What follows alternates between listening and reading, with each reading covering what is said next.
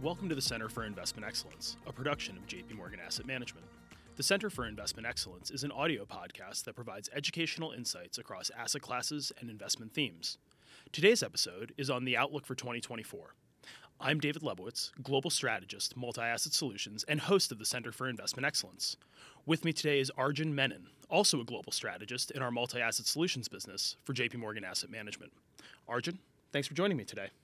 Thanks for having me. Great to be here. Well, I'm excited to have the uh, I'm excited to have this conversation. Obviously, 2023 uh, didn't shake out quite the way people had expected. Uh, much better than expected, particularly from a, a risk asset perspective. A lot of questions about 2024. People seem to be embracing the idea of Goldilocks or perhaps a, a, soft landing. People are very bullish on risk assets. You've seen relative stability in interest rates, although things have backed up here over the past couple of days. And so, what I'm particularly excited about doing today is unpacking not only the macroeconomic outlook and the interest rate outlook, but then bringing you into the conversation to talk a little bit about what we're seeing across global equity markets in particular. And what I would say about our, our outlook for 2024 is, you know, it, it's it's relatively constructive. We we don't necessarily find ourselves in the Goldilocks camp. We think that getting inflation back down to two percent with above trend growth is is frankly going to be quite difficult. And if we do see that, I'm not sure uh, that the Federal Reserve will ease the way that that markets are currently pricing. But we very do much see a soft landing as being in the cards. And to us, what a soft landing is, is a continued deceleration in the overall pace of inflation and a move in economic growth to somewhere around, if not below trend. And that should allow these disinflationary forces that we've seen over the course of the past 12 months continue to play out, eventually giving the Federal Reserve some room uh, to ease policy. When we think about the rest of the world, the, the outlook, unfortunately, is not quite constructive, but we are looking for a handful of things which would lead us to become more constructive. Um, really, when it comes to, to Europe and the emerging markets, we're looking for a turn in the goods cycle, in the manufacturing cycle. If we begin to see that, we will become more constructive on the outlook for growth in, in those parts of the world. I'd say the one caveat there is, is around China, where frankly, you know, Chinese equity markets have sold off quite a bit. They, they you know, if nothing else, they, they certainly look cheap uh, in the current environment. But what we would really want to see out of China to become more constructive on the outlook for risk assets there is some sort of more material stimulus coming from the government. Up until this point, it's been very piecemeal, and frankly, that's led to a little bit of a, a, an inability or failure to launch uh, for the Chinese economy. Growth wasn't bad last year. We got some numbers out of China uh, last night, but not necessarily as robust as what we've seen in the past. And so, where that leaves us again is with a view that if the US can continue to march forward, the rest of the world should frankly be along for the ride, albeit they will likely see somewhat softer growth than what we get here in the United States. From an investment perspective, turning more to markets, where does that leave us? We, we still see value in what we've been referring to as the financial conditions trade. That, that's an environment where you can lean in to both equities and duration. Now, importantly, we think the role of duration is going to shift over the course of this year. Right now, we're looking at things like 10 year treasuries. We, we frankly like them for the carry. We think a little bit about the role that, that treasuries will play in a portfolio going forward. And we do think that as growth slows here and investors become more focused on the outlook for growth itself, that duration position may evolve into more of a hedge against a more material deterioration in growth. So taking bonds for the income today, but owning those high quality bonds as a hedge against weaker than expected growth as we look ahead over the remainder of 2024 and more so into 2025. When it comes to carry assets, we think investment grade looks relatively rich from a valuation perspective uh, at the current juncture, but continue to see value in things like high yield, parts of the emerging market debt complex as well. And really owning those assets, we're not looking for significant capital appreciation, more so owning them for the carry, and that's particularly the case when we look at US and European high yield.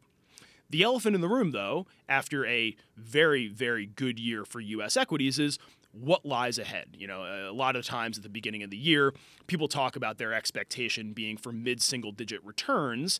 That actually never materializes, right? You end up with very good years, some lackluster years. The average shakes out there, but those years are are very rare. So let's dive in and talk a little bit about what to expect from equities. I want to start with the U.S. and then move on to the rest of the world much better than expect much better than expected year in 2023. Um, what's your outlook for U.S. equities in 2024, and particularly what's your outlook for corporate profits, which seem to be on the up and up uh, over the course of the past couple of quarters? Uh, yeah, David, absolutely right. I mean, it was a a, a very optimistic November and December. Uh, Post CPI, we saw equities rally, you know, very sharply uh, towards the end of the year. In our view, going from pricing in a soft landing to going to more of a Goldilocks type of environment. Um, but overall, we think in 2024, uh, our forecast is for the S&P to be around the 5,000 to 5,100 level. So that implies about high single-digit total returns. I know you said that's sort of where where the average turns out, but when we break it down in terms of the framework that we use for equities, um, that's that's how we get there, where we have four different pieces in our equity framework. So we have earnings, we have valuation, uh, we have positioning and sentiment, and then we have technicals.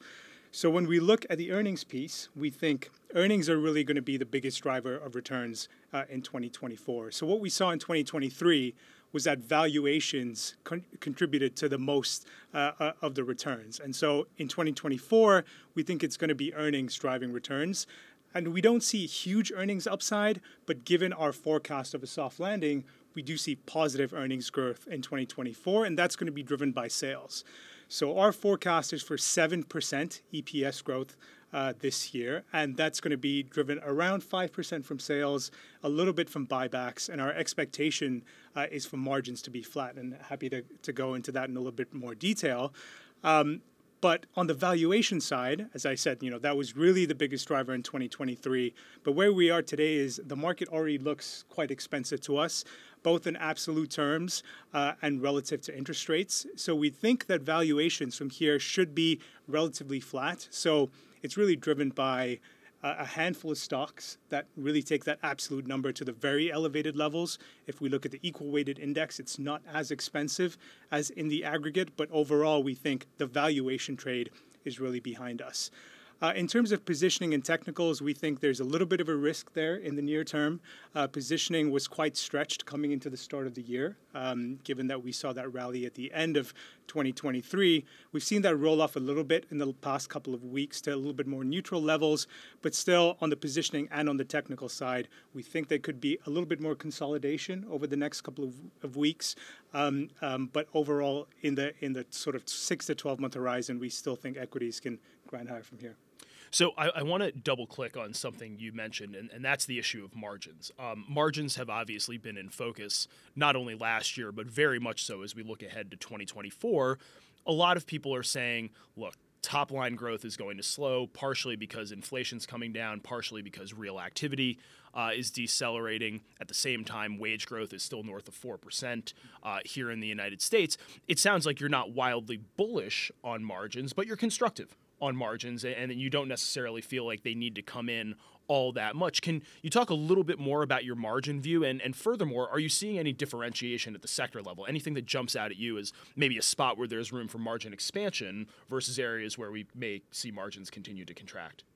Sure, yeah. I mean, we've heard a lot that margins still need to come down. I, I, hear that argument a lot. But looking at what we saw in, in 2022, the margin contraction we saw uh, two years ago was actually greater than what we saw during the COVID period. So there was almost 300 basis points of margin contraction already, and this is looking at the core S&P 500 margins, excluding some of the more volatile sectors. So we did see margins come back a little bit in 2023, but now we're basically back to those pre-COVID levels. So there was quite a bit of a roller coaster ride to get back to, to where we are today. Um, but again, margins don't look elevated to us relative to where we were in the macro environment prior to what we had during COVID. And so, in terms of moving forward, there's two ways in which we looked at margins. First, from a top down perspective, and then secondly, on sectors and, and costs. So, when we look from a top down perspective, if we look um, at our assumptions for soft landing, for GDP growth, for interest rates, for oil, and for the dollar, uh, we come out with our forecast of 7% EPS growth, which again implies flat margins from here. But we took uh, another look at margins uh, in, a, in a different way to get a little bit deeper into uh, the sector level and also the cost structures of these companies. And so, even though index level margins are back to pre COVID levels, when we look at the sector level, um, it's really those high growth AI exposed sectors that margins have expanded relative to pre COVID, whereas other sectors are actually still below their pre COVID levels. And so we think those margins for those sectors are actually justified. And going into 2024, we think those sectors will continue to deliver that earnings growth and drive returns for the overall market. Now, if we look at the cost structure, um, there is some differentiation where we look at SG&A costs and interest costs are not quite where they were at pre-COVID levels. But then when we look at, say, refinancing costs for companies this year uh, with their debt maturing in 2024, or we look at the impact of wage acceleration, we don't really see those costs being a major headwind to margins. Uh, so a modest headwind, but we also forecast positive positive sales growth. And in that environment, because companies have operating leverage, positive sales growth re- usually translates into margin expansion. So if we look sort of down the income statement, we see a positive impact on margin from sales, some headwind from SG&A costs and interest costs, and so we end up from a top-down perspective and from a sort of sector cost structure perspective that margins can stay um, at these levels where they are now. And if we look, say, relative to consensus or some other sell side strategists, we're actually not that optimistic. So we're seeing margins uh, expansion forecasts from bottom up consensus from sell side. And so our forecast of sort of flat to slightly higher margins from here uh, we think are very much achievable in 2024.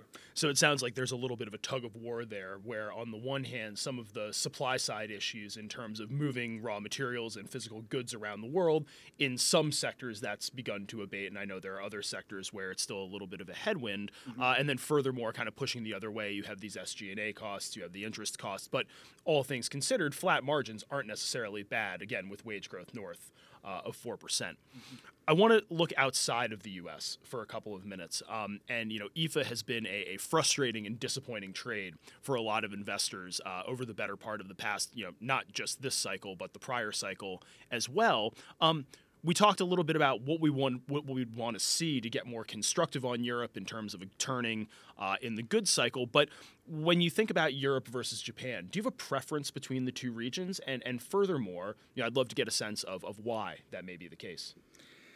Yes, another question that we that we've gotten a lot over the past couple of months, especially um, you know given Japan's outperformance in 2023. So um, we hear a lot of optimism on Japan, and we would agree going forward because again, when we break down um, sort of the drivers of returns, when we look at fundamentals, valuation, positioning, and technicals, Japan just screen, uh, screens to us as as much more attractive than Europe. So starting off with the fundamental piece.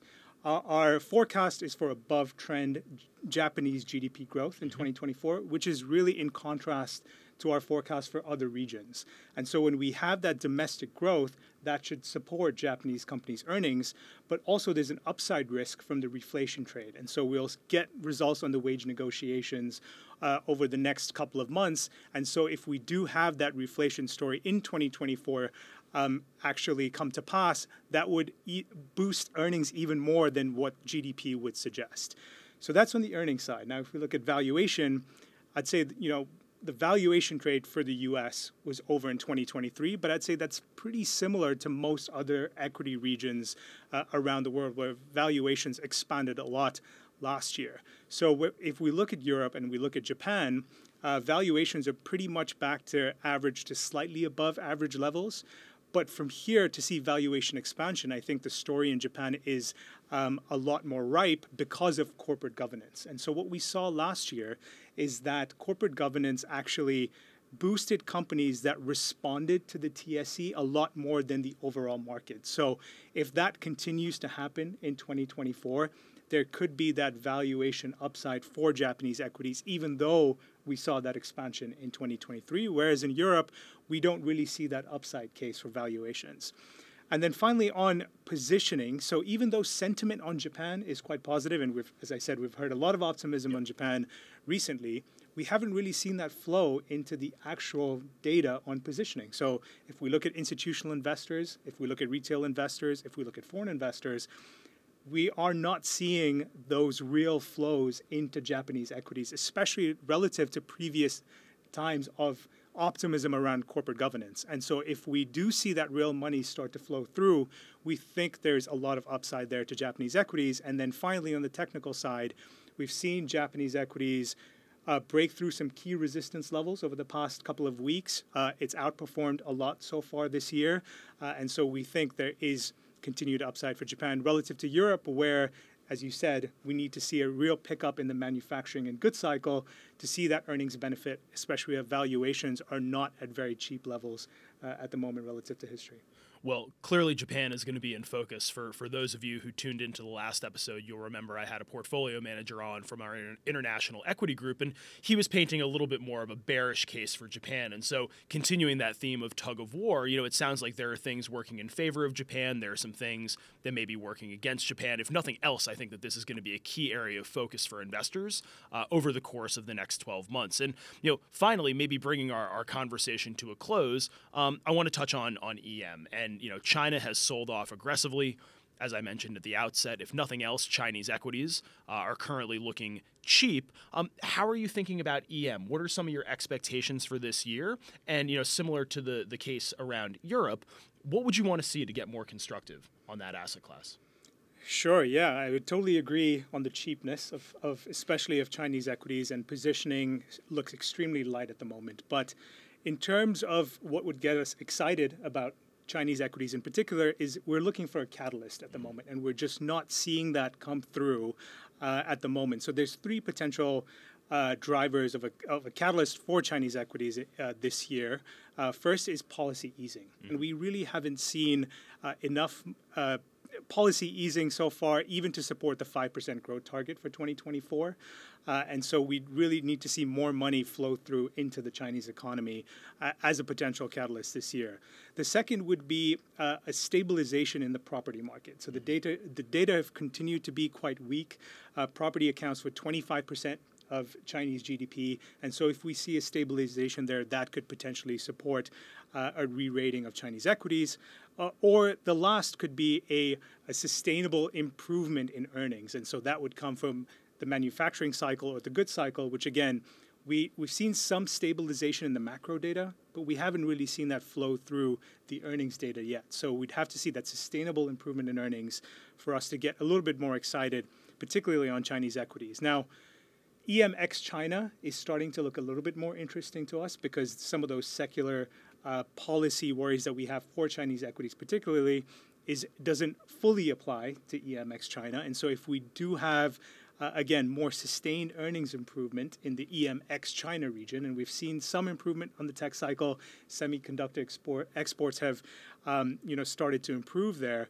And so, if we, we see that continue to flow through this year, I think we'd get a little bit more optimistic on EM ex China. But, you know, if we compare that to the U.S. and Japan, um, you know, our preference is still very much for U.S. equities, given that fundamental strength, and Japanese equities, given some of those more secular drivers. Uh, and so we're still overweight those two regions relative to EM. I think that makes a lot of sense. And, and all I would add on the, on the China front is, is not only do we have a lack of sufficient easing, we have policy that continues to crack down on certain parts of the economy, and that has created an additional headwind. There were some articles flying around this morning that alluded to this, really leading the Chinese equity markets and, economy to a certain extent um, to really struggle to reaccelerate to the levels that I think uh, a lot of investors are looking for. So, um, Arjun, first of all, let me just thank you. This was fantastic. Um, and thank you all for joining us today on JP Morgan's Center for Investment Excellence. If you found our insights useful, you can find more episodes anywhere you listen to podcasts, on our website, or on our JP Morgan Asset Management YouTube channel. Recorded on January 17th, 2024.